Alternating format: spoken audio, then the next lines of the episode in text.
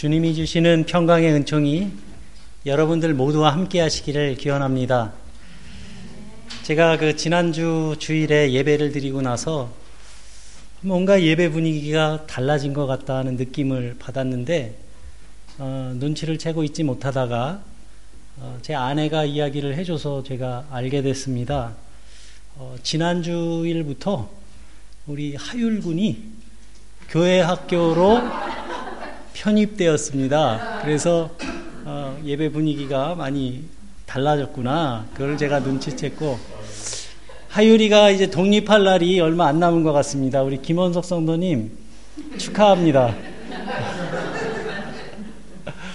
그리고 예배 끝나고 저기 이제 교제실에서 제가 밥을 이제 먹는데 아이들을 좀 살피다가 재영이하고 어, 수빈이하고 교제실에 앉아갖고 같이 밥을 먹더라고요. 그래갖고 제가 그 아이들 앞에 마주 앉아 있었어요. 근데 왜 앉아 있었냐면 요만한 공기에다가 밥그릇을 하나만 갖고 와가지고 둘이 앉아가지고 아, 제잘 제잘 제잘 하면서 그걸 먹는 거예요.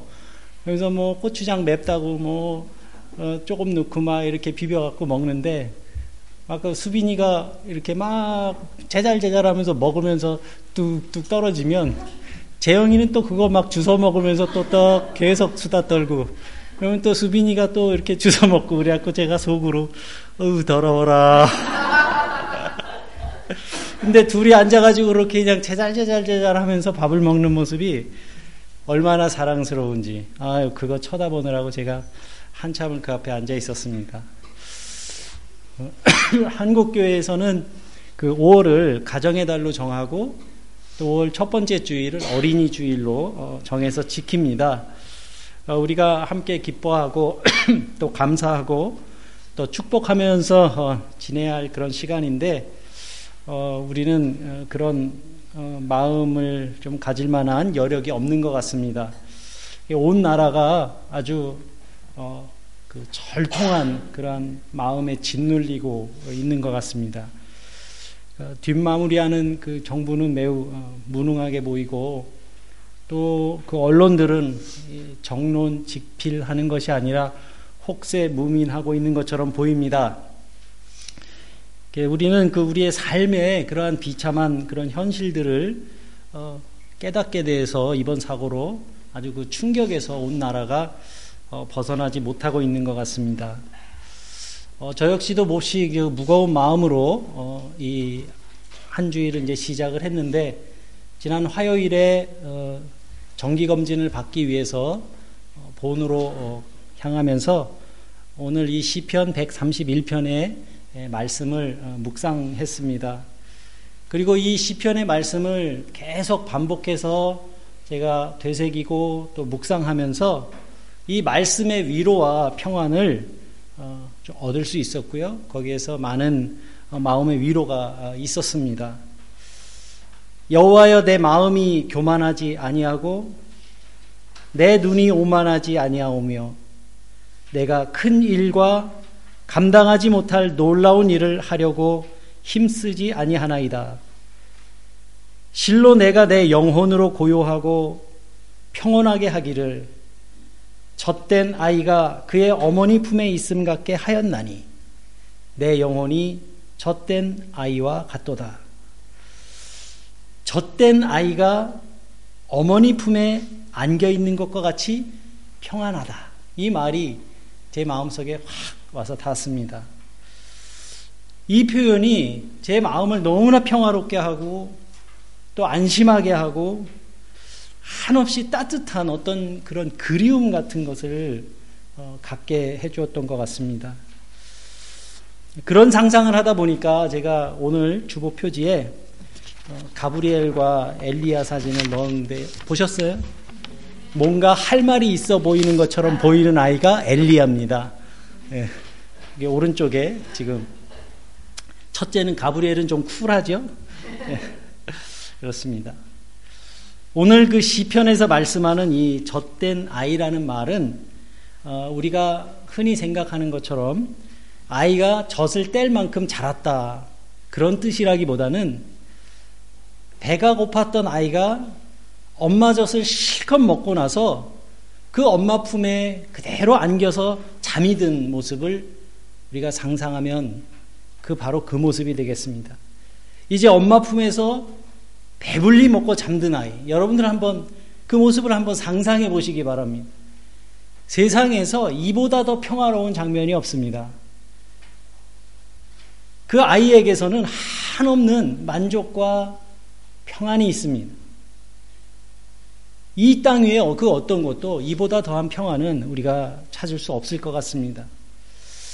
저는 오늘 시편 131편의 말씀을 통해서 이 요동치는 삶의 환경 속에서 살아가는 우리들이 영혼의 고요함과 평화를 누리며 살 수는 없을까 한번 생각해 봤습니다. 영혼의 고요함과 평화를 누리기 위해 성경은 먼저 교만하지 않은 마음을 이야기합니다. 여호와여 내 마음이 교만하지 아니하고 우리가 교만이라는 말은 자기를 남보다 낮게 여길 때 쓰는 말입니다. 그죠? 자신을 남보다 가치 있다고 여기고 또 자기를 스스로 높이다 보니 다른 사람을 무시하는 태도를 보일 때 우리가 교만하다라는 말을 씁니다. 그래서 이 교만의 반대말을 겸손이라고 할 수 있는데 이 겸손은 그냥 이렇게 예의상 어, 나를 낮추는 그런 뜻이 아닙니다. 성경에서 말하는 겸손은 하나님을 대면한 하나님을 마주한 결과로 나타나는 것입니다. 그래서 하나님의 존재를 인정하는 사람만이 진정으로 겸손해질 수 있습니다. 하나님을 모르고 살 때는 내 자신이 어 그래도 제법 훌륭해 보이고 어그 뭐 나름대로 이렇게 좀 잘났지 않습니까? 누구나 다 그렇게 생각하지 않습니까? 그런데 십자가 앞에서 나 자신의 그런 가치 없음을 깨닫게 되고 그리고 나의 나 된 것을 내가 나 된 것을 하나님의 은혜로 고백하는 사람들이 바로 성도라고 불려지는 사람들입니다. 나에게 어떤 아름다운 모습이 있다면 그것을 하나님의 은혜로 인정하는 사람들입니다. 그렇게 자신의 존재를 깨달아 알게 되고 또 우리를 용납하시는 그 십자가의 사랑에 감격하면서 그 은혜를 삶의 자리에서 흘려보내는 그것이 바로 성경이 말씀하는 겸손의 참된 의미입니다. 여호와여 내 마음이 교만하지 아니하고 성도가 하나님 앞에 나가는 첫 번째 마음입니다.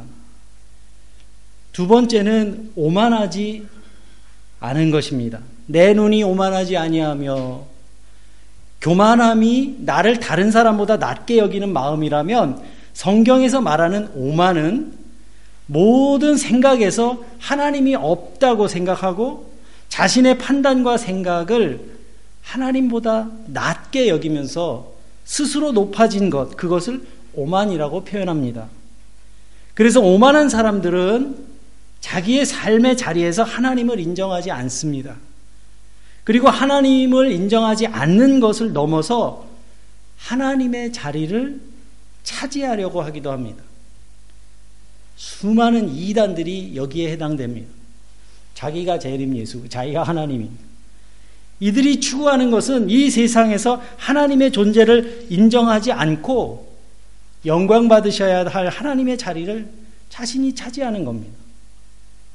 그리고 세 번째는 자기 자신의 영광을 추구하지 않는 것입니다. 이 시편 131편은 다윗이 지은 시입니다. 다윗은 이 시편 131편에서 이렇게 고백합니다. 내가 큰 일과 감당하지 못할 놀라운 일을 하려고 힘쓰지 아니하나이다. 과연 다윗은 이 말을 무슨 의미로 이야기한 것일까?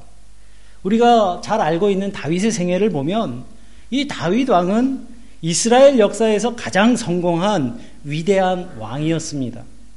가장 넓은 영토를 차지했고 또 끊임없이 전쟁을 치르면서 주변에 있는 어, 나라들을 전부 물리치고 아주 자기 이스라엘이라는 나라를 부강하게 만든 사람이었습니다. 그리고 그는 또 언제나 자기 앞에 있는 현실에 도전하면서 자기 왕국 속에서 하나님의 그 통치를 실현해 가려고 몸부림치던 사람이었습니다. 그렇다면 그렇게 위대한 왕이었던 다윗이 말하는 이 고백이 도대체 무슨 뜻일까? 어떤 의미가 있을까? 여러분 다윗이 이스라엘 역사에서 가장 융성한 전성기를 이루어낸 위대한 왕이었지만 그런 다윗이 꼭 하고 싶었던 것 한 가지를 하지를 못했습니다. 그것은 바로 하나님의 거룩한 성전을 건축하는 일이었어요. 그 일은 다윗이 너무나 하고 싶어서 했던 일이었었고 그 성전 건축이라고 하는 거 이스라엘에게 있어서 성전 건축은 아주 거룩한 일이고 또 의미 있는 그런 일이었음에도 불구하고 하나님은 다윗에게 그 일을 허락하지 않으셨습니다. 그 이유는 다윗이 전쟁에서 너무 많은 피를 흘렸기 때문입니다. 역대상 17장 4절에서 너는 나의 거할 집을 건축하지 말라. 이렇게 말씀하십니다. 다윗은 하나님의 이 말씀 앞에서 요즘 말로 하면 오버하지 않고 하나님의 그 뜻을 그대로 받아들이고 자신은 자기 아들 솔로몬이 그 일을 할 수 있도록 돕는 것으로 만족했습니다. 본문 1절의 고백이 그러한 다윗의 고백입니다. 여호와여 내 마음이 교만하지 아니하고 내 눈이 오만하지 아니하며 내가 큰 일과 감당하지 못할 놀라운 일을 하려고 힘쓰지 아니하나이다. 그렇습니다. 성도는 하나님 나라의 비전을 품은 사람들이 되어야 합니다. 그렇지만 하나님이 허락하지 않으신 일까지 이루겠다는 욕심을 부려서는 안 됩니다. 이러한 헛된 욕심들이 바로 하나님의 자리를 차지하려는 그런 오만함이 됩니다. 이렇게 다윗은 자기의 영광을 위해서 큰 일과 감당하지 못할 놀라운 일이라는 이 헛된 영광을 추구하지 않았습니다. 그래서 어리석인 사람들이 어떤 책임 있는 자리에 앉게 되면 자기 임기 안에 어떤 업적을 남기려고 합니다. 이것처럼 바보 같은 일이 없습니다. 자기에게 맡겨진 소임을 성실히 다 하다 보면 어떤 업적도 남게 되는 거고 또 존경도 받게 됩니다. 공부 잘하는 학생은 반에서 1등 하려고 공부하지 않습니다. 그렇죠? 그냥 공부가 재밌고 자기가 해야 할 일이라고 생각하면서 꾸준히 공부하다 보면 1등도 하고 하윤아 나 내 얘기야? 1등도 하게 되고 수석도 하게 되고 그러는 겁니다. 1등을 목표로 공부하는 학생이 어디 있어요? 그냥 그게 재밌으니까 또 열심히 내가 해야 될 일이니까 하다 보면 공부도 잘하게 되고 어, 그런 겁니다. 저는 제가 이해하는 목회도 그렇게 크게 다르지 않습니다. 목회하면서 사실 솔직히 말하면 유혹입니다. 목회자에게는 어떤 업적을 남기려고 생각하는 분들을 종종 보게 됩니다. 그런데 저는 그러한 생각은 매우 위험한 생각이라고 생각합니다. 자신의 뜻이 하나님의 뜻이라고 주장하는 사람들이 의외로 많습니다. 그리고 그런 오만함이 집착이 되어서 자기가 아닌 내가 아니면 안 된다는 그런 아집에 빠지게 되고 결국 평생의 수고를 헛되게 할 뿐만 아니라 하나님의 영광을 가리는 그러한 말년을 보내는 분들이 요즘 우리 주변에 참 많습니다. 하나님이 맡기신 삶의 자리에서 하루하루 성실하게 임하다 보면 하나님이 축복하시고 인도하시고 또 사람이 생각하지 못한 아름다운 일들을 이루어 간다는 것을 우리는 믿어야 합니다. 그리고 그렇게 내가 쓰임 받았다는 것에 감사하고 만족할 수 있어야 합니다. 그것이 믿음입니다. 내가 큰 일과 감당하지 못할 놀라운 일을 하려고 힘쓰지 아니하나이다. 사람들은 세상에서 큰 일과 감당치 못할 놀라운 일들을 행함으로써 자기 자신이 영광을 받으려고 하고 자기의 만족을 찾으려고 합니다. 그러나 이런 것들을 추구하면서 사는 영혼에게는 고요함과 평화가 있을 수 없습니다. 오히려 영혼의 고요함과 평안함은 주님의 꿈을 나의 꿈으로 삼고 주님의 영광을 위해 치열하게 살아가는 그러한 사람들의 영혼이 누리는 하나님의 은총입니다. 시편 기자는 엄마 품에 안겨서 잠이 든 아기의 모습 속에서 그러한 영혼의 평화를 발견했습니다. 젖 먹는 아기가 느끼는 가장 큰 위협이 뭘까요? 그거는 엄마가 자기 곁을 떠나는 거예요. 그죠? 더 이상 엄마의 젖을 먹, 먹지 못하게 되는 것이 아이가 느끼는 가장 큰 위협입니다. 그런데 시간이 좀 지나다 보면 아기도 알게 되는 게 있어요. 아기도 더 이상 엄마의 젖을 필요로 하지 않은 순간이 찾아옵니다. 우리의 하율이처럼. 그렇지만 아이는 더 이상 울지 않습니다. 왜냐하면 엄마가 곁에 있다는 걸 신뢰하기 때문이에요. 지난주 보니까 하율이가 어디 가서 막 놀다가 가끔씩 한 번씩 엄마한테 오더라고요. 엄마가 그 자리에 있나 이렇게 보고 또 자기 볼일 보러 가시는 거예요. 아기는 엄마가 내가 확인할 수 있는 그 자리에 있다는 것을 알고 그리고 또 그 엄마가 언제든지 나의 그런 곤란함과 필요를 공급해 줄 것이라는 것을 믿기 때문에 모든 것을 맡기고 그 엄마 품에서 곤히 잠들 수 있는 겁니다. 젖을 먹다가 만족해서 잠이 든 그 아이는 잠을 자면서도 행복한 미소를 짓습니다. 품에 안긴 그 엄마의 임재가 바로 아기의 행복이고 소망이기 때문에 그렇습니다. 오늘 본문 2절의 말씀입니다. 실로 내가 내 영혼으로 고요하고 평온하게 하기를 젖된 아이가 그의 어머니 품에 있음 같게 하였나니 내 영혼이 젖된 아이와 같도다. 그리고 아이가 조금씩 자라면서 깨닫게 되는 것은 중요한 것은 엄마의 젖이 아니라 엄마의 존재 그 자체라는 것을 인식하게 됩니다. 그래서 아이가 자라는 과정은 아이에게 신뢰가 형성되는 과정인 겁니다. 그래서 아이들과 이렇게 자주 스킨십을 하는 것도 바로 그런 신뢰를 형성하기 위해서 아주 좋은 일입니다. 젖을 떼는 것이 내가 너를 버리려고 떠나보내려고 하는 것이 아니라는 그런 메시지를 심어줘야 하기 때문입니다.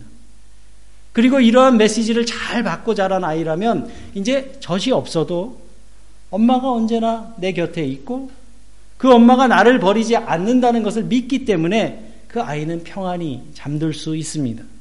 그리고 꿈을 꾸면서도 노래할 수 있는 겁니다. 여러분, 그리스도의 그리스도인의 행복이 이러한 어린 아이와 비슷하다는 것을 여러분들도 알고 계십니까? 신앙생활을 우리가 하다 보면 어떤 놀라운 일들을 경험할 때도 있고 특별한 하나님의 도우심의 손길을 체험하는 순간도 있기 마련입니다. 그렇지만 궁극적으로 우리의 영혼이 참된 평안을 누리려면 다른 이유 때문이 아니라 주님이 나와 함께 하신다는 그 사실 하나만으로도 우리는 만족하고 행복할 수 있어야 합니다. 그래서 주님께서 승천하시면서 마태복음 28장 어, 20절에서 말씀하셨습니다. 볼지어다. 내가 세상 끝날까지 너희와 항상 함께 있으리라. 바로 주님의 임재에 대한 임마누엘의 약속입니다.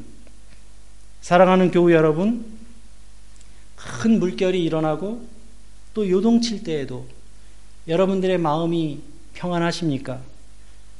영혼의 고요함과 평화, 엄마 품에서 젖을 땐 아이와 같은 그런 평강은 오직 하나님과의 평화에서 찾을 수 있습니다.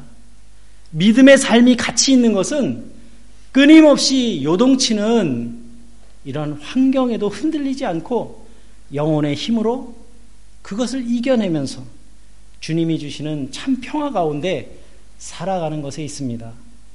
이렇게 우리 가운데 임재하시는 주님과 동행하시는 가운데 우리의 주변의 이웃들과도 그 그리스도의 사랑과 평강의 은총을 나누며 살아가시는 저와 여러분들이 되시기를 주님의 이름으로 기원합니다. 함께 기도드립니다.